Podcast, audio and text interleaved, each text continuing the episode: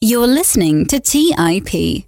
Today, we welcome back legendary investor Bill Nygren of Oakmark, as well as fund manager and director of research Alex Fitch. We always value the insights we glean from the experts at Oakmark, and today we have a lot to talk about. Earlier this year in March, Bill and I discussed Facebook's transition into Meta on episode 430. We touch on how the Oakmark thesis has played out since, given the high level of controversy surrounding the company. Additionally, we do a couple of deep dives into what appear to be very undervalued stocks such as Warner Brothers Discovery and Lithia Motors. In this episode, you will learn Oakmark's framework for navigating the current market, Bill's updated thoughts on Meta and Bank of America, how the Warner Discovery merger has caused a lot of confusion in the market that may have now resulted in a severely undervalued stock, how Lithia Motors is quietly capitalizing on the used car market and its newer direct to consumer platform, how Lithia compares to competitors such as Carvana, whose stock has nearly crashed completely, and much, much more. It's always a pleasure to speak with such brilliant investors like Bill and Alex, and I know you'll get a lot out of this one. So with that, please enjoy this conversation with Bill Nygren and Alex Fitch. You are listening to The Investors Podcast, where we study the financial markets and read the books that influence self made billionaires the most. We keep you informed and prepared for the unexpected.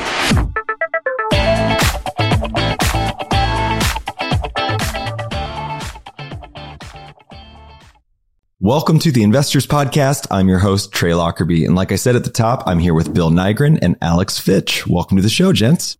Thanks for having us. Yeah, thank you, Trey. Good to be back.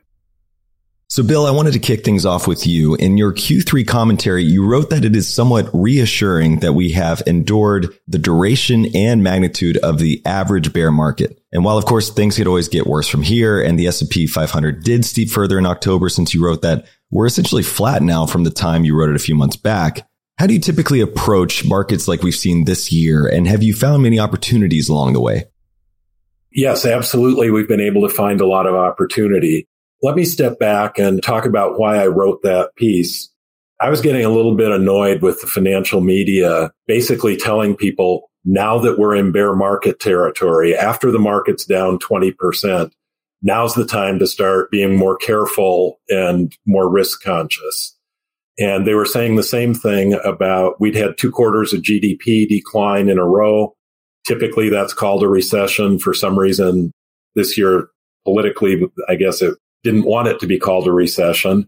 Also, we'd had inflation numbers that were reading 8% year over year. So I wanted to go back and say, what has actually happened in the market? If you invested once you knew we were in a bear market, once you knew we'd had two quarters of down GDP, once you knew inflation had gotten out of control again. And what we found no surprise for a firm like us that doesn't try to be market timers is that once the news was out, it was too late to sell. And the, the typical bear market, you know, after it's down 20%, it continues to go down. It hits ultimate bottom about six months later. And I pointed out if the market followed that same trajectory, it would go down another 10%. That bottom would be somewhere around October. And that's basically what we went through. Now, of course, that's no guarantee that we're done with the market going down. But I thought it would be comforting to individuals who are thinking maybe I should sell because we're in a bear market to know we've already experienced what a normal bear market has been. And we've already experienced the decline of a normal recession and already experienced the decline of high inflation. So at Oakmark, as you know, what we try to do is estimate the long-term business value, and then we look for large deviations between the stock price and that estimate of business value. And with the market down so much, it's no surprise we're seeing more names that were meeting our criteria of being significantly undervalued. I think one way to look at that is to look at the portfolio turnover we've seen. Typically, the Oakmark fund owns just over 50 names and in a 12 month period, you might see us have 10 new ideas. In just nine months, I believe we had 12 new ideas. And in the Oakmark Select Fund, much smaller portfolio, only about 20 names. Typically, we see about four new names in a year. And in just nine months, we'd already seen eight new names. So we see the volatility and the more you spread out the performance, the greater the opportunity for us to sell the names that have held up well and then recycle those dollars in the names that have become attractive. So, Bill, a little bit further on that. When you mentioned stocks becoming overvalued and now maybe undervalued, how are you juggling that when interest rates keep rising and you know your discount rates assumingly are changing? Well, we always define business value based on alternative investments. And one of the alternatives that an investor has is a long-term bond. We look at about a seven year bond, trying to come reasonably close to matching the duration of an equity in a bond. And for many of the past years, when we had interest rates close to zero, we were artificially inflating the discount rate that we required for an equity because we thought interest rates were unsustainably low. Now they've risen enough that they've gone above our floor interest rate and as rates go up, it decreases the value of all of our investments because the alternative that an investor has to invest risk free in a similar duration asset has become significantly more attractive. So over the course of this year, you've seen probably our average stock have a decrease in estimated value of somewhere around 10%. But the market's come down significantly more than that. And more importantly, it hasn't been uniform. You've had some companies that have held up unbelievably well and are actually up year to date, and then a lot of others that are down more than 50%. And it's that spread between the names that have held up well and maybe the percentage of business value that they sell at has actually increased this year versus those companies that have come down significantly more than the market and also fallen a lot more than their business value has fallen. So that's really what we're trying to capitalize on is taking advantage of where investors have become disconnected with long-term business value and those stocks are available at a cheaper fraction of business value than they were a year ago.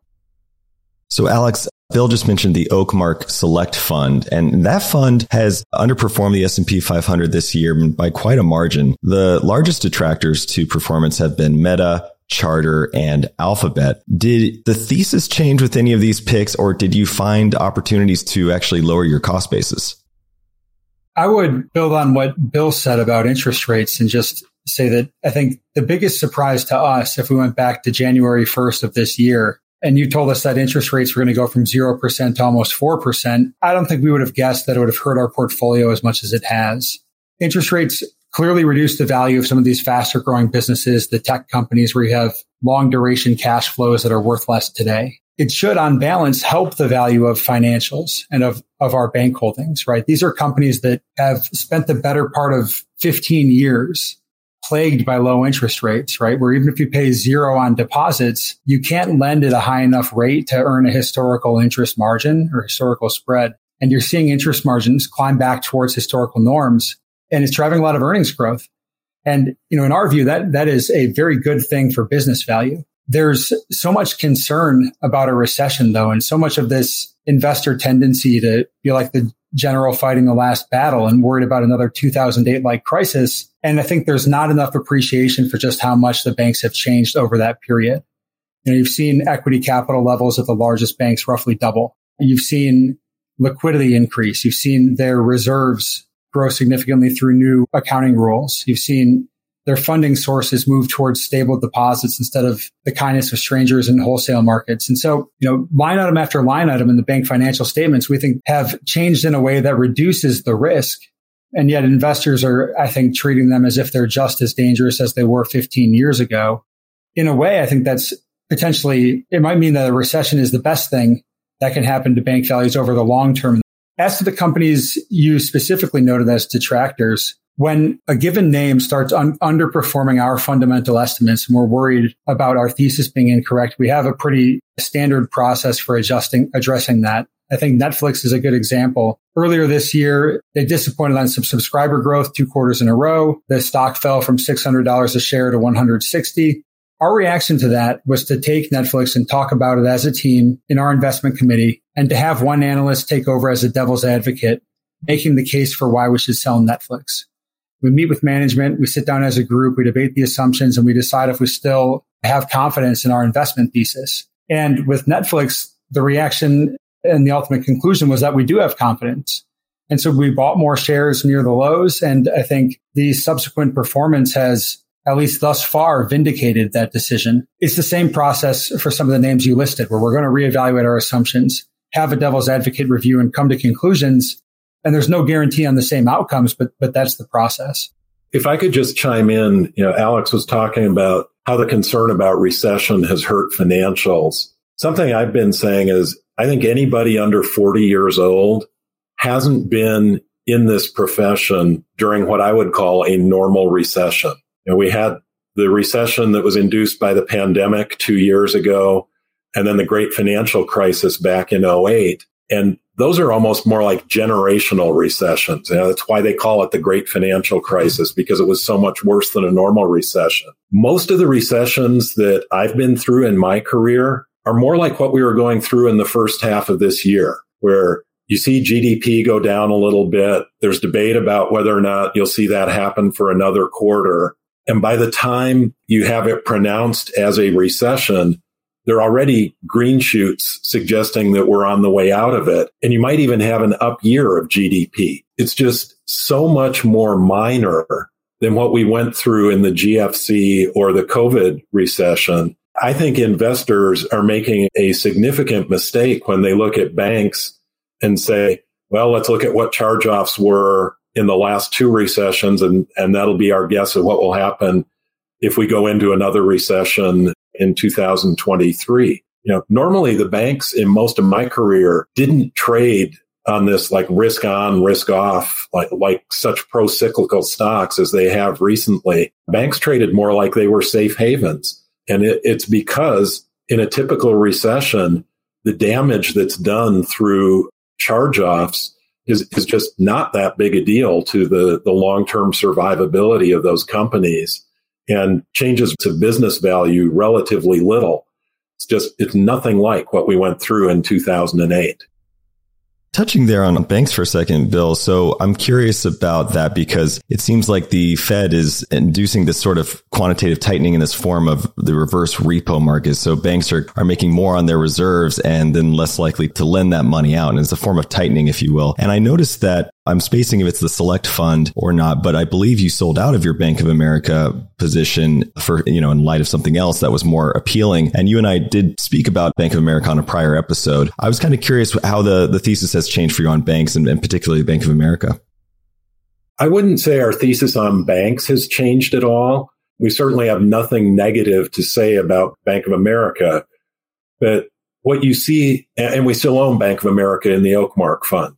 So it's in our 50 favorites, but not in our 20 favorites. What you see in the Oakmark Select Fund is for a name to be cheap enough for us to own in that fund, there almost has to be significant controversy about that company. And as Bank America navigated the recovery after the GFC and Brian Moynihan started to be named in lists of best managers or best CEOs in the banking industry, a spread started to develop between Bank America and some of the other banks. And a company like Wells Fargo, where there are still significant question marks, relatively new management team, still a lot of government oversight going on there that some of the other banks aren't having to deal with the spread of where Bank of America was trading relative to its book value next to where Wells Fargo was trading relative to book just got to us to look too large relative to what we saw the quality differences of those two companies. So our investment in financials in the select fund are as high as they've ever been. And it's just the names have changed a little bit as to which ones we think have the best risk return profile. If I could go back to one point, I really want to make sure we don't overlook this. And the question that you asked Alex, you asked if we'd had the opportunity to lower our tax basis in some of these names. And we consider tax management to be a key competency of the Oakmark funds. And I would point out throughout the course of the year, we are always trying to lower our tax basis in any of the names that have gone down in price. And we like to accumulate those losses so that we don't have to make cap- taxable capital gains distributions any more than is absolutely necessary. And neither Oakmark Fund nor Oakmark Select Fund will have a capital gain distribution. And you know, despite this year not being the greatest performance year, especially for select, the three year return is still pretty good in both funds. And I think in the Oakmark fund, we've had like just a shade over 1% of capital gains distributed over the past three years. And in select fund, it's been less than that. That stacks up really well versus our peer group, especially peers that have changed their portfolios as much as we have this year in both Oakmark and Oakmark Select. So I know sometimes open end mutual funds get a bad rap for paying taxes when they aren't earning money. We think our tax management allows us to be every bit as tax efficient as a separately managed account or even an ETF fund. Let's take a quick break and hear from today's sponsors. Today's episode is sponsored by Range Rover Sport. Range Rover leads by example with their dynamic design that rises to the occasion. It's got powerful on road performance and commanding all terrain capabilities, coupled with signature Range Rover refinement. The third generation Range Rover Sport is the most desirable, advanced, and dynamically capable one yet, redefining sporting luxury. It's got advanced cabin technologies such as active noise cancellation and cabin air purification, offering next level comfort and refinement. The purposeful cockpit light driving position sets the tone for a focused interior that promotes exhilarating driver engagement. Award winning Pivi Pro infotainment is at the heart of the experience and provides intuitive control of the vehicle systems. You can enjoy a dynamic drive and total comfort with optional 22 way adjustable, heated, and ventilated electric memory front seats with massage function. Design your Range Rover Sport at LandRoverUSA.com. That's LandRoverUSA.com. Have you ever wondered if there's an AI tool like ChatGPT specifically built for the stock market? A tool that not only aids you in your research and analysis process, but also allows for dynamic discussions? Today, I want to share such a tool with you called Meyka.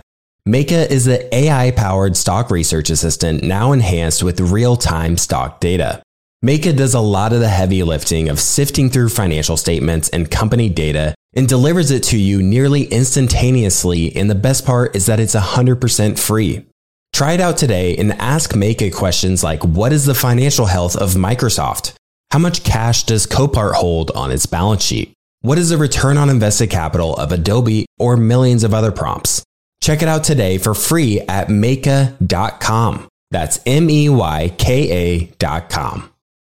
The Holy Grail of Investing, the new book by Tony Robbins and co written by investing legend Christopher Zook, reveals the secrets of alternative investments like private equity, venture capital, energy, real estate, sports franchises, and more.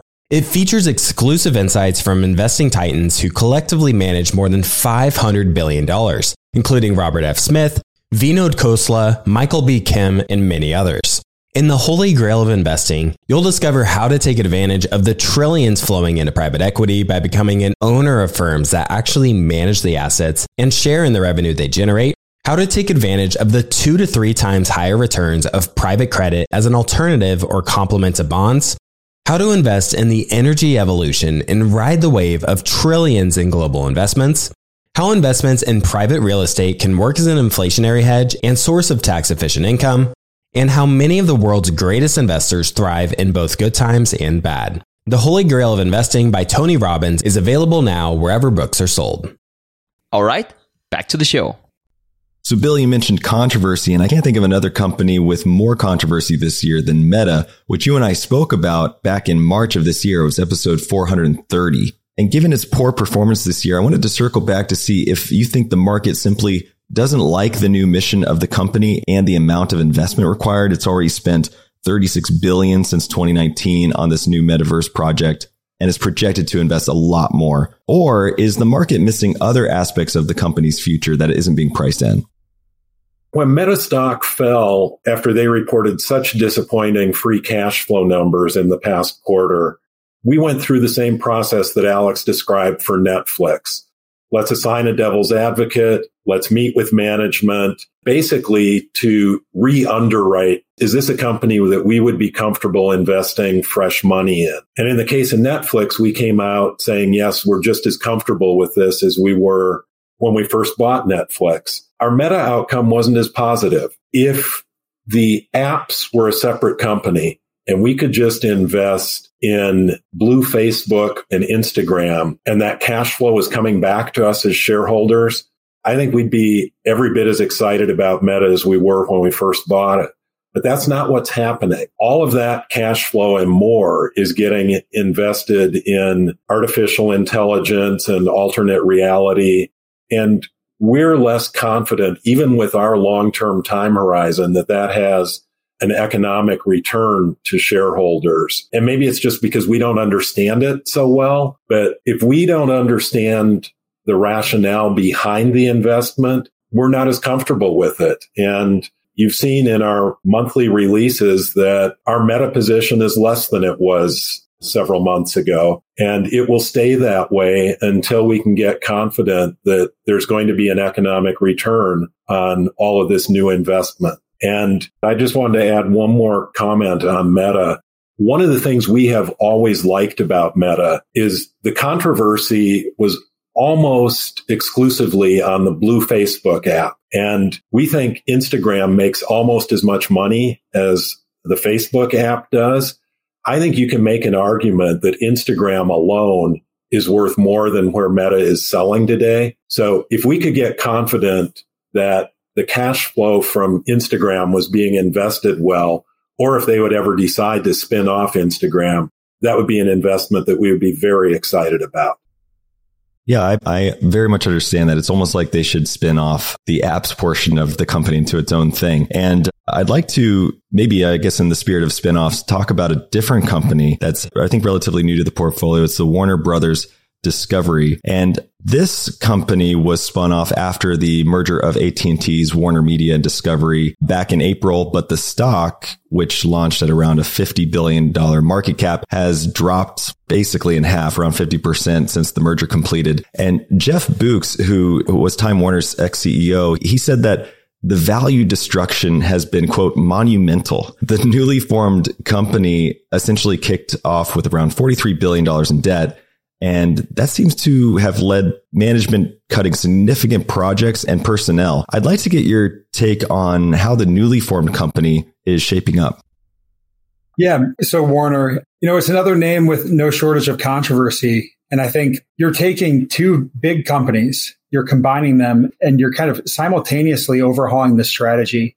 So you know, there was no real scenario in which this was going to be perfectly smooth and there was not going to be a bit of disruption. I think AT&T got caught up a little bit in the gold rush in streaming, right? Chasing subscribers, trying to spend whatever it takes to become the largest possible streaming business. And it caused them to, to neglect their legacy franchise. And I think forego a lot of profit opportunities there, right? They pulled back on licensing content.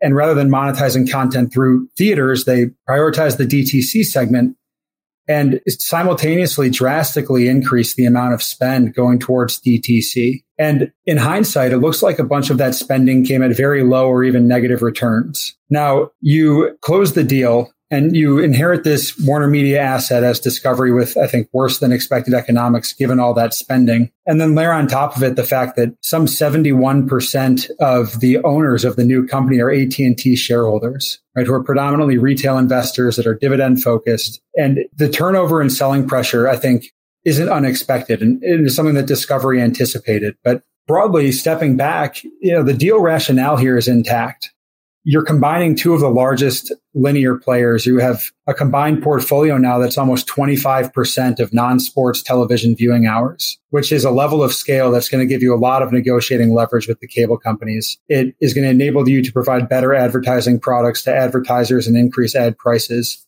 You have an enormous cost saving opportunity. The overlapping back office infrastructure it leads to around three and a half billion dollars of anticipated cost savings, which comes out to more than a dollar a share of incremental earnings power. And you have this logic of combining the two direct to consumer businesses where HBO Max has this headline worthy content, blockbuster content and Discovery has this nourishment that drives a lot of viewing hours, but maybe doesn't gather the same level of buzz. And in putting the two together, you have this opportunity to create a streaming service that engages more members of the household, drives more viewing hours, and has lower churn. So the promise of the deal, I think, has always been inherently long term and it's intact. I think we just unfortunately had a, a few billion dollars of earnings evaporate in the process, but you know, discovery management, I think, is taking the right tack, inevitably breaking eggs in, in the process of putting this new company together. And I think that they have the right game plan.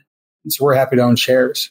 And, you know, I would just add, you know, somebody listening to this might think, why would you ever step in in front of all this controversy? Why not buy something where the consensus is just so much more positive? You know, this stock sells at like four times earnings, expected earnings for next year, you know, a quarter of the S&P multiple. So there's no question you're getting paid to step into the controversy. And if what, what Alex outlined is right about the cost saving opportunities and the increased revenue opportunities, and this migrates up toward a more normal PE ratio, this stock is going to be an incredible performer. Yeah, maybe just to add to that for a little bit of background, we bought the shares in the third quarter and they're already down quite a bit from the closing price of the deal and from the highs prior to that. The way that we view the company, it's an $11 stock today. And if you were to just look at the reported results, there's about $1.50 of EPS this year. You layer on those cost synergies that I was talking about and the underlying earnings power is $2.50. So we're at, you know, roughly four and a half times earnings. The really incredible thing to me is that that is despite still losing around $2 billion in their streaming segment. And the implication is that the streaming business is worth a negative, being capitalized at a negative by the market in at a very low multiple. Well, Warner Brothers has one of the largest content back catalogs in the business, right? They've been almost 25% of non-sports viewing for years. Warner Brothers Studios has been number one or number two in box office for decades. You have HBO, which was the original direct to consumer service that used to just a few years ago earn two and a half billion dollars a year in EBITDA. You know, Game of Thrones, Harry Potter, you have these tentpole franchises. And Warner today is deciding to take all of that value, all of that content and back catalog and try to monetize it through a streaming service. And there's good reason to do that, right? There's a, a, strong case for eventually building enough subs, pricing and reducing churn to generate very healthy margins there. But the more important thing from our perspective is that even if that proves to be the wrong approach and streaming doesn't work,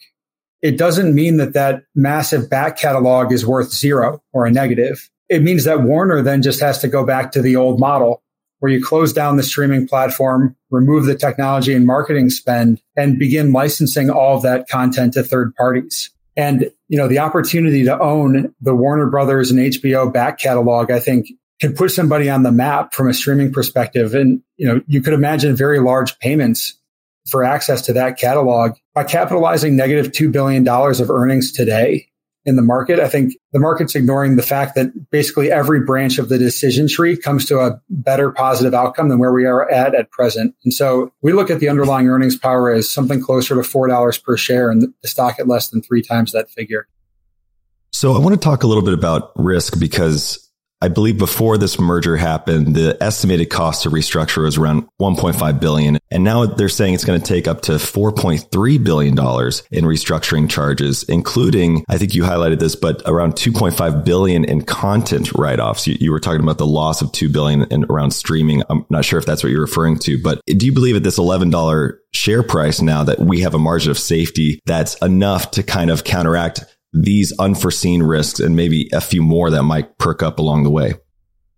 Yeah, I mean, just to put that in context, it's a business that should be in the next couple years generating, you know, six to ten billion dollars of free cash flow annually. And so they're numbers that can be absorbed. As for the content write downs and a lot of the restructuring costs, they're essentially sunk, right? It's cash that went out the door years ago where there's some type of asset on the balance sheet for whatever you spent it on that we're now determining is worthless or worth less. And so it doesn't directly impact the, the leverage profile of the business. I think the balance sheet is in a reasonable spot. They're on a path to being sub three times levered in the next two years. They have a 14 year average debt maturity. The interest rates are around 4% that they're paying. So I think from a leverage perspective, it's manageable.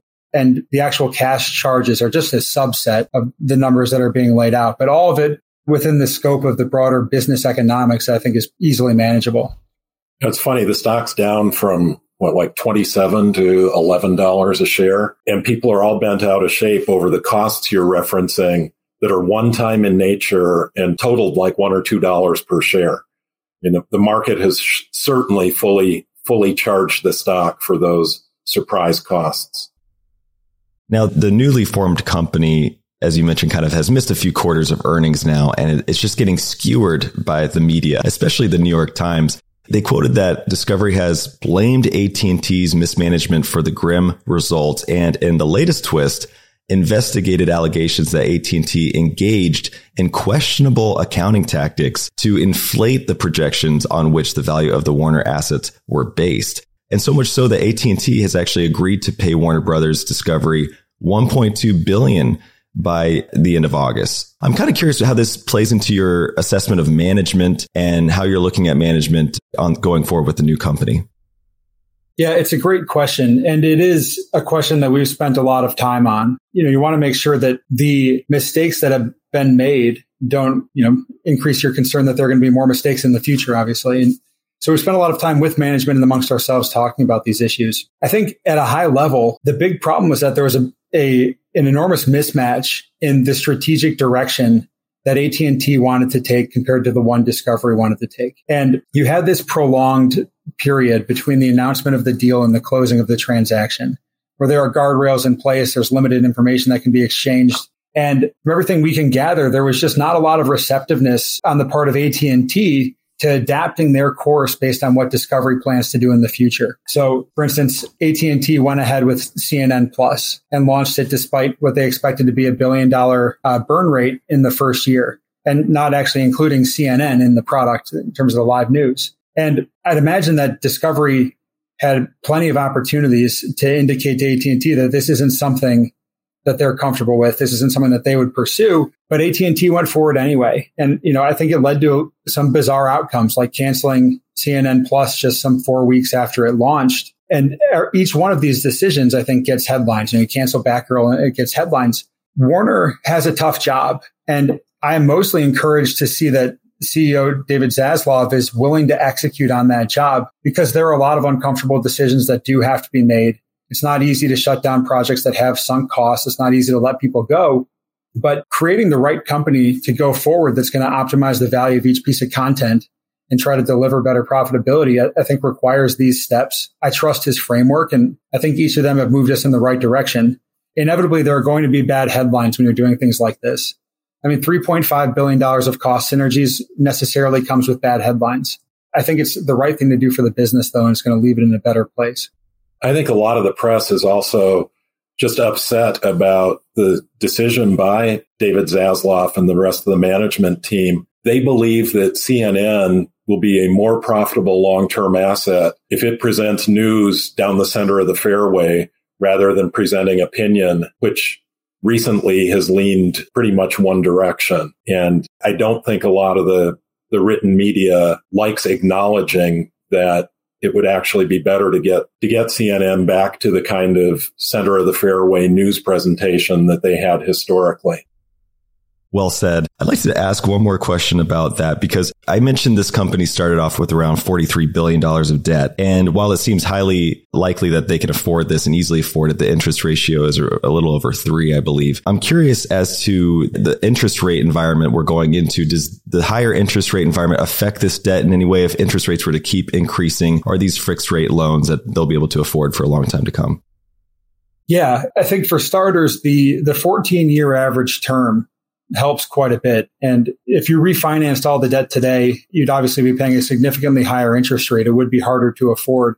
It's actually an asset, I mean, to some extent, that you have this debt with very long term at very low rates, right? And so that, that liability is actually worth less than what it's marked at on the balance sheet. And that's an opportunity. You know, Warner is generating quite a bit of free cash flow. They should generate north of $2 billion next quarter. And they're going to be able to go into the market and repurchase that debt at a discount to par. And that should accelerate the deleveraging process. So there is a real benefit that's going to accrue to them over time from the fact that they locked in such long-term debt at low rates. And last question around Warner, because I'm just curious at how much you'll be willing to share here. But at $11 stock price, how undervalued are we thinking as far as the margin of safety and maybe the long term potential of where we might see this stock go from here? Well, it's a range. There's a range around the value, and it really does depend on on some of these outcomes. You know, there's a scenario in which HBO Max and Discovery Plus launch this new combined product and it scales and becomes highly profitable. And we're talking about valuing 150 million sub business at $1,000 a subscriber. And then, you know, the outcome is just a multiple of the current stock price. And then there's a scenario where streaming doesn't work and you end up shutting it down and returning to a licensing model. And you end up with $4 of roughly $4 of earnings power, but a much more challenged growth trajectory. And the multiple that it deserves is much lower. And, you know, you end up with less upside. I think we get comfort from the fact that in almost any of those scenarios, there's significant upside and we don't have to be exactly right on which scenario plays out. All right. So I'd like to shift gears a little bit, pun intended here, and dive into another stock in the portfolio. And that is Lithia Motors, a used car dealership and also has ancillary services as well. So Lithia, Carvana, and others have had this huge run up since 2020 due to this high demand for cars and the lack of supply of chips. Both have come down considerably from their COVID highs. Give us an overview of Lithia and how you see it today versus the previous COVID prices we've seen. Sure. So Lithia is another relatively new addition to the portfolio.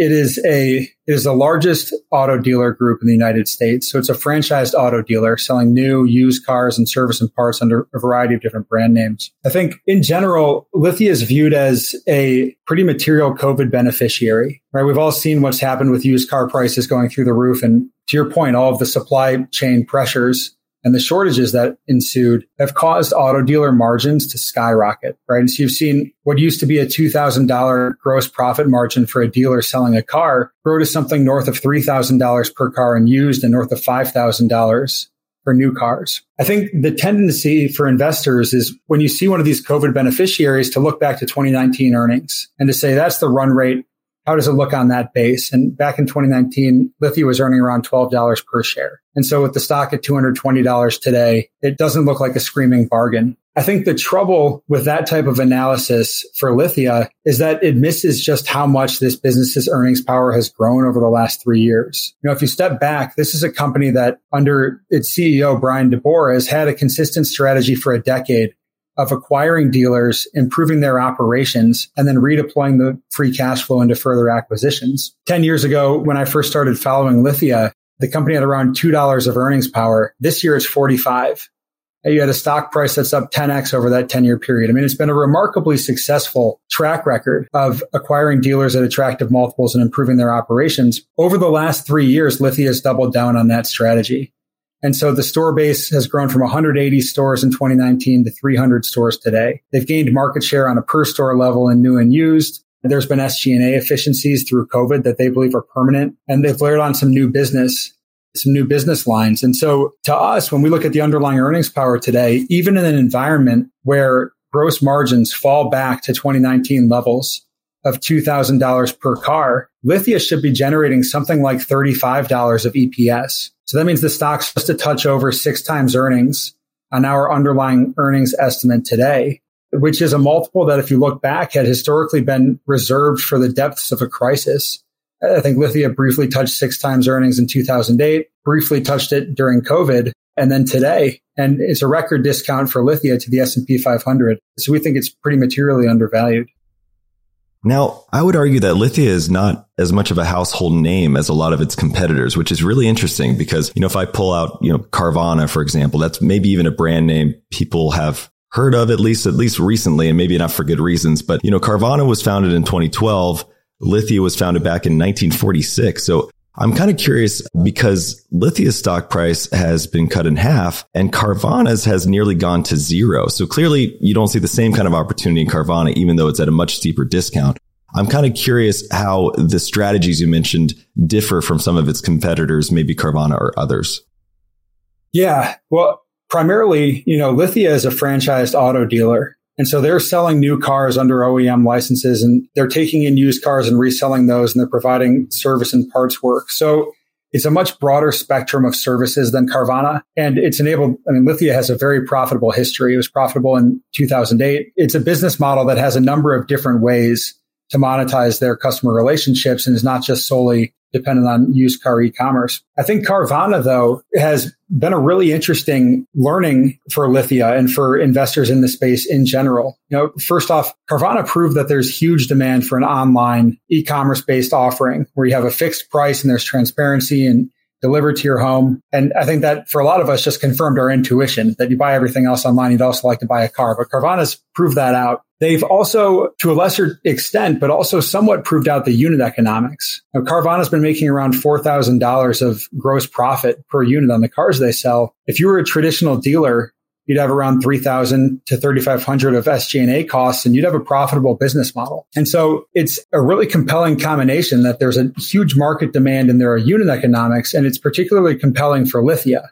You know, I think if you step back and you said, what do you need to be a national used car online retailer? I think you'd say, well, you need a lot of inventory because you need to have breadth and depth of different models for customers to shop your site. You'd say you need local logistics, storage and reconditioning centers that are near customers so you can house the inventory and deliver it cost effectively. And I think you'd say you need nationwide coverage, right? So you can leverage your brand across all possible consumers. Lithia has all three of those things. I mean, it's 300 stores can essentially serve as storage, logistics, reconditioning centers for an online e-commerce business. They blanket the United States and at more normal production levels, they have around 100,000 cars in their inventory, which is about twice what Carvana carries. So Lithia is very well set up to attack this online space where, there, where it seems like there is a lot of demand. The most important part here is that the vast majority of Lithia's competitors are not set up to go after that space.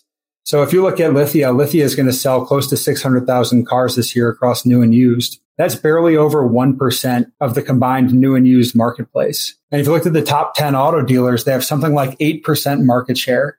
So 92% of share outside of the top 10. The vast majority are one, two, maybe three store auto dealers that really have no chance of succeeding in an online world right? They don't have the inventory depth to have a useful website. They don't have the national presence to be able to market. And so you have the largest category in retail, a, a $2 trillion market that hasn't moved on, but looks like it could. And you have a handful of companies that might be able to address it, being one of them.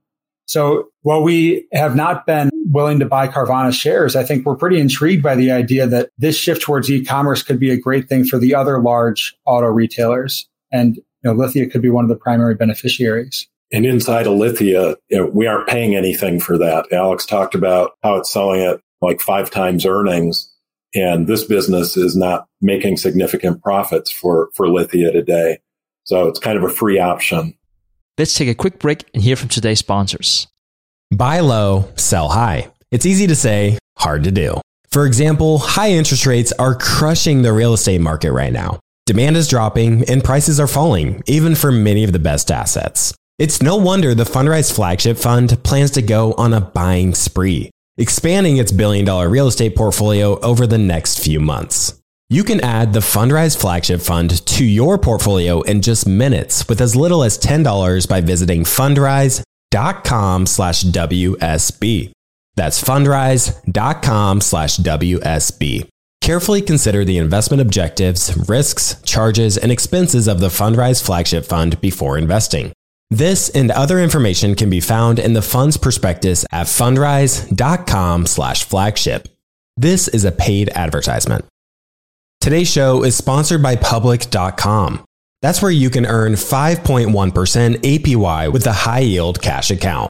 While we can't say for certain it's the highest interest rate there is, we can say this. It's a higher rate than Robinhood, a higher rate than SoFi, a higher rate than Ally, a way higher rate than Bank of America and Chase, a higher rate than Citi, Wells Fargo, Discover, and it's a higher rate than American Express too. So if you want to start earning 5.1% APY on your cash, check out public.com. We can't say it's the highest interest rate, but it's pretty damn up there. This is a paid endorsement for public investing. 5.1% APY as of March 26, 2024, and is subject to change. A high yield cash account is a secondary brokerage account with public investing, member FINRA slash SIPC.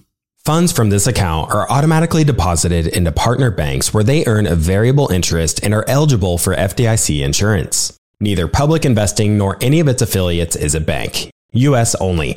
Learn more at public.com slash disclosures slash high dash yield dash account. As many of you know, I love studying businesses and networking with business owners. The more I've studied businesses, the more I've realized that starting and scaling your business is easier than ever because of companies like Shopify. Did you know that Shopify powers 10% of all e commerce in the US? Shopify is the global force behind Allbirds, Rothy's, and Brooklinen, and millions of other entrepreneurs of every size across 175 countries. Shopify is the global commerce platform that helps you sell at every stage of your business, from their all in one e commerce platform to their in person POS system. Wherever and whatever you're selling, Shopify's got you covered. Shopify even helps you turn browsers into buyers with the internet's best converting checkout up to 36% better compared to other leading commerce platforms. What I personally love about Shopify is that it's the turnkey solution to kickstart and grow your business, and they are totally committed to giving you the necessary tools to succeed as a business owner. Plus, they have an award winning customer support team there to help you every step of the way. Because businesses that grow, grow with Shopify.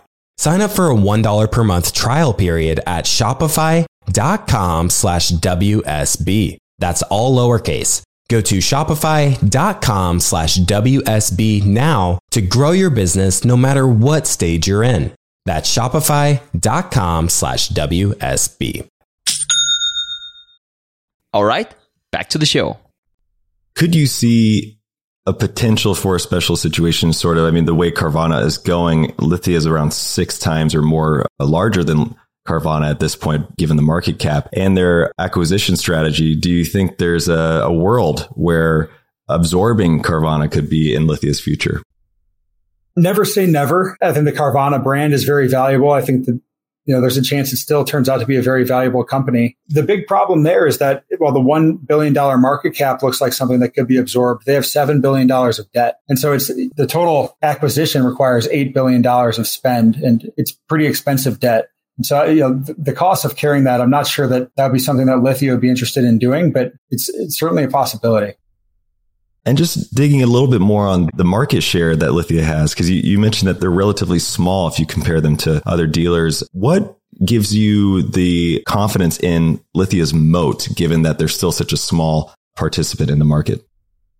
So Lithia is the largest of the auto dealers. They surpassed AutoNation a couple years ago. They're the largest in the United States but despite being the largest, still have just over 1% market share. And so it's just, it gives you a sense of just how extremely fragmented this market is and hopefully how much runway that means Lithia continues to have to acquire dealers and improve their operations. The moat in general, you know, there are, it's hard to be a really strong operator in this space and Lithia has pretty consistently differentiated themselves. There are some benefits from scale, you know, consolidating back office systems and the like. And increasingly there are advantages in this online world from scale. The biggest thing though is just the franchise laws and the OEM agreements. I mean, part of the reason that Lithia has been able to acquire dealers at such attractive prices for so long is that a big chunk of your competition that you would see normally in other industries being private equity firms are basically unable to enter the market because they have a hard time securing the OEM approvals to own the stores and the OEMs have to approve any given store purchase. And so you've had, you, have kept private equity out of the market and it's kept the pricing from escalating to the point where Lithia can't earn good returns on its deals. It's, you know, even another example, Berkshire a few years ago bought Van Tuyl. And the idea was that they were going to use this as a platform to buy up other auto dealers and grow the business. They have not had an OEM approval for a deal since the Berkshire takeover. So it's a tough space to enter because the OEMs have to want to work with you and they prefer to be working with somebody with a demonstrated history of being a really value additive retail partner and where they know that the person that they're talking to is the person that the buck stops with. And so it keeps a lot of competition that would have otherwise entered out of the space. Talk to us about the management of Lithia led by Bryan DeBoer and perhaps his recent new hire of Adam Chamberlain, formerly of Aston Martin, and how it might impact the management team you've assessed there.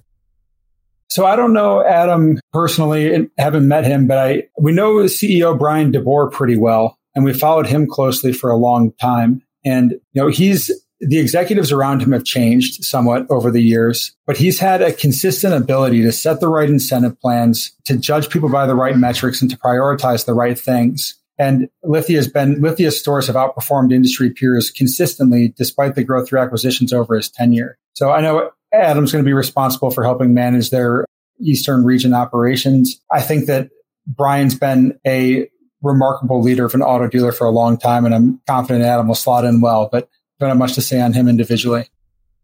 So, what would you say are the biggest risks associated with Lithia, and what would impede it from achieving its potential growth?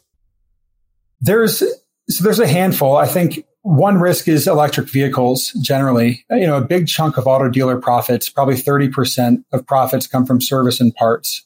And, you know, electric vehicles still have some issues. You, can get flat tires. You can have your windshield get cracked by a pebble or, you know, you can have your infotainment display stop functioning, but you don't need oil changes and you have fewer moving parts. So it should be less service intensive. And so over time, as EVs gradually take share of the installed base, that could shrink the service and parts network. That's one potential risk. I think the other one is that some of these newer OEMs like Tesla and, Rivian, who never built out a dealer base, can sell direct to consumers. And that doesn't matter too much for Lithia today, given their relationships are primarily with the old OEMs that already have a dealer base and can't sell direct based on the franchise laws. But it does mean that to the extent that the new entrants gain a ton of market share, you're effectively carving off a part of the market that Lithia is just unable to address. I think they're both relatively small and manageable.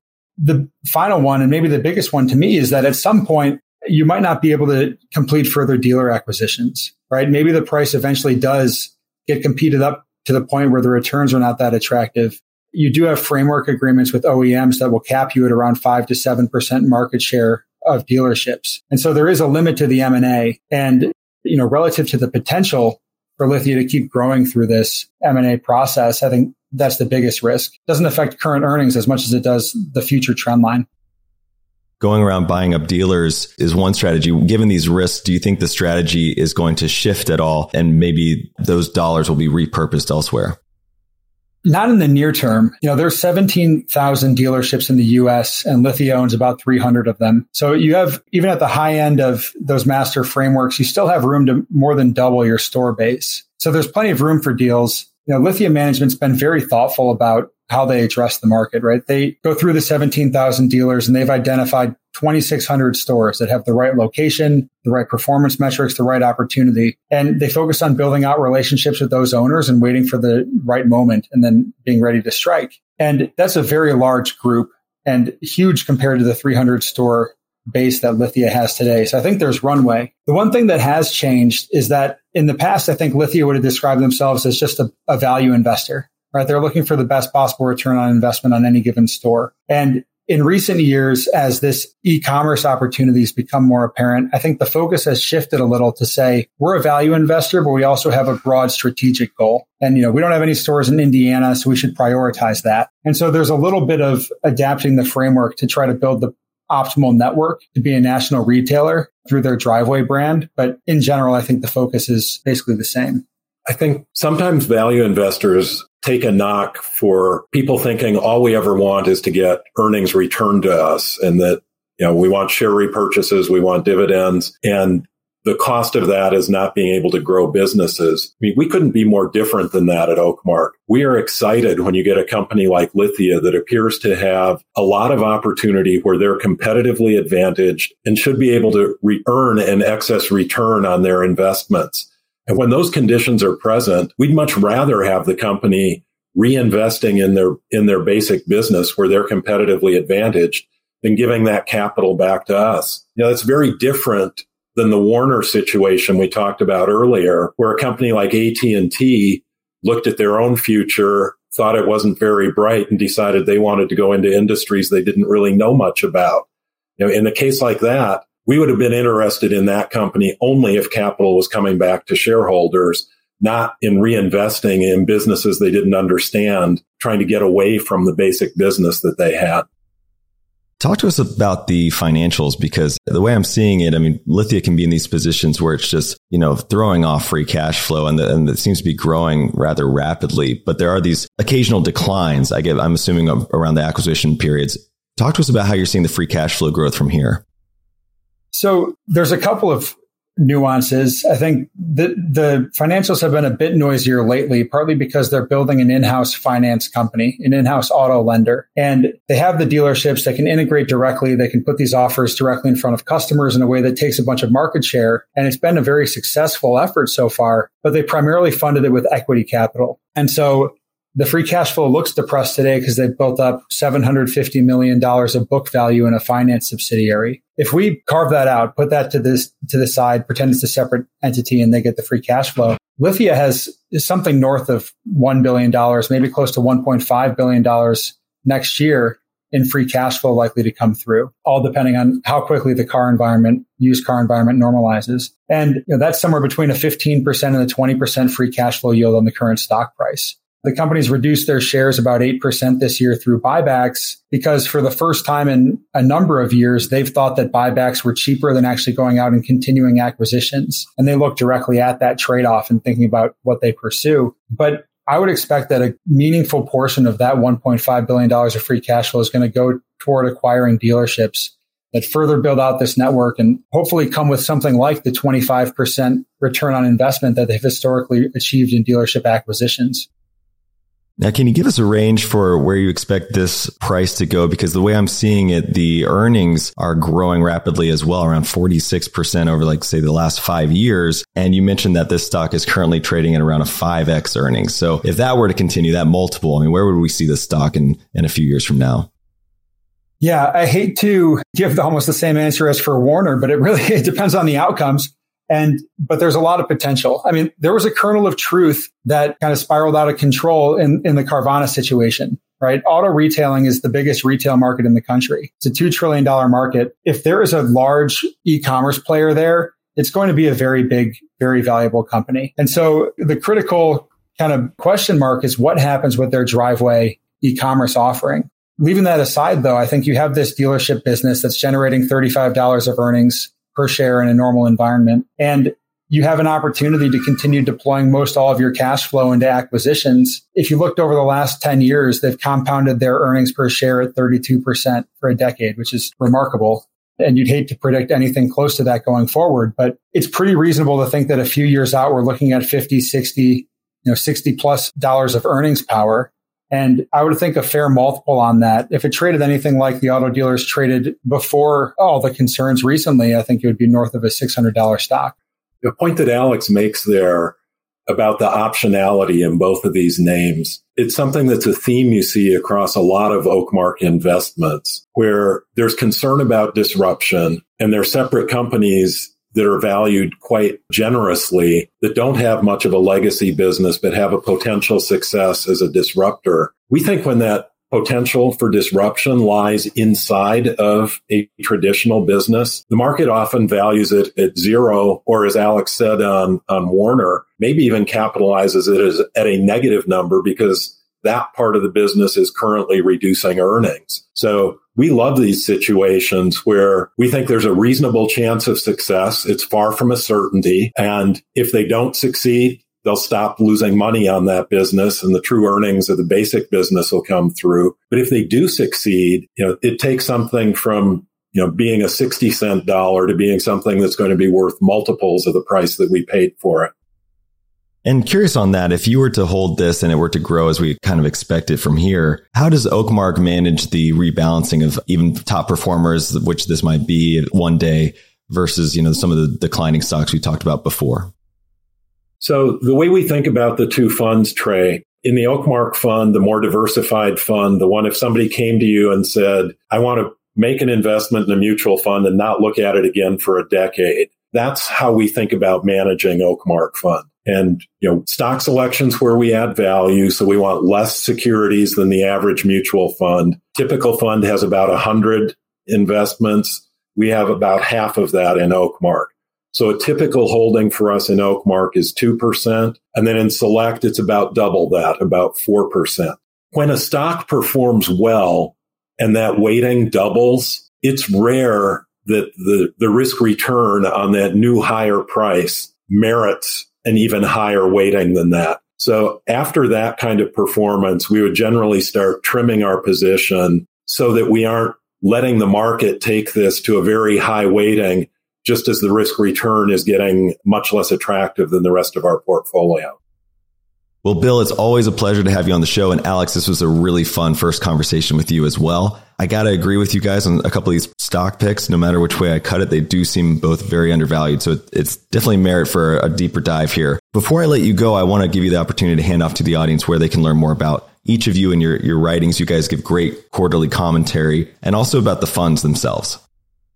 So one of the things when we launched Oakmark, Trey, is we wanted to give industry leading communication to our shareholders and potential shareholders. You can find a history of what we've written at oakmark.com. My quarterly commentaries are under the commentary section. And then I think it's called comments from the CIO. One of the things I think about when I write those is if somebody wants to go back and read, you know, six or 10 of those quarterly commentaries, I think they would get a really good idea of how we at Oakmark think about investing. And we think that's important because people who understand how we invest are more likely to stick with us during difficult periods. And we know the history that investors usually perform worse than the funds they invest in because they, they buy after they go up and they sell after they go down. We'd like to think that a well-informed investor who reads our commentary won't make those mistakes.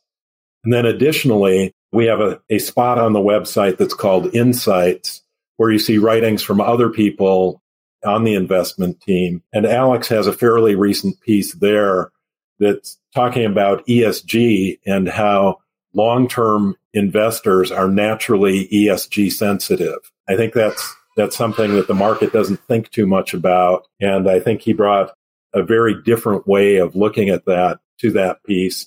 And it's something I'd highly recommend to anybody who's interested in learning more about either Alex as, as an investor or about the way Oakmark thinks about long-term investing. So it's oakmark.com. Bill and Alex, thank you so much again. I hope to have you guys both back on and maybe sooner than later, and we can reassess some of these stock picks we talked about today. So thanks again. Thanks for giving us the opportunity. Thanks, Trey. All right, everybody, that's all we had for you this week. If you're loving the show, don't forget to follow us on your favorite podcast app. And if you'd be so kind, please leave us a review. It really helps the show. If you want to reach out directly, you can find me on Twitter at Trey Lockerbie. And don't forget to check out all of the amazing resources we've built for you at theinvestorspodcast.com. You can also simply Google TIP Finance and it should pop right up. And with that, we'll see you again next time. Thank you for listening to TIP. Make sure to subscribe to Millennial Investing by the Investors Podcast Network and learn how to achieve financial independence. To access our show notes, transcripts, or courses, go to theinvestorspodcast.com. This show is for entertainment purposes only. Before making any decision, consult a professional. This show is copyrighted by the Investors Podcast Network. Written permission must be granted before syndication or rebroadcasting.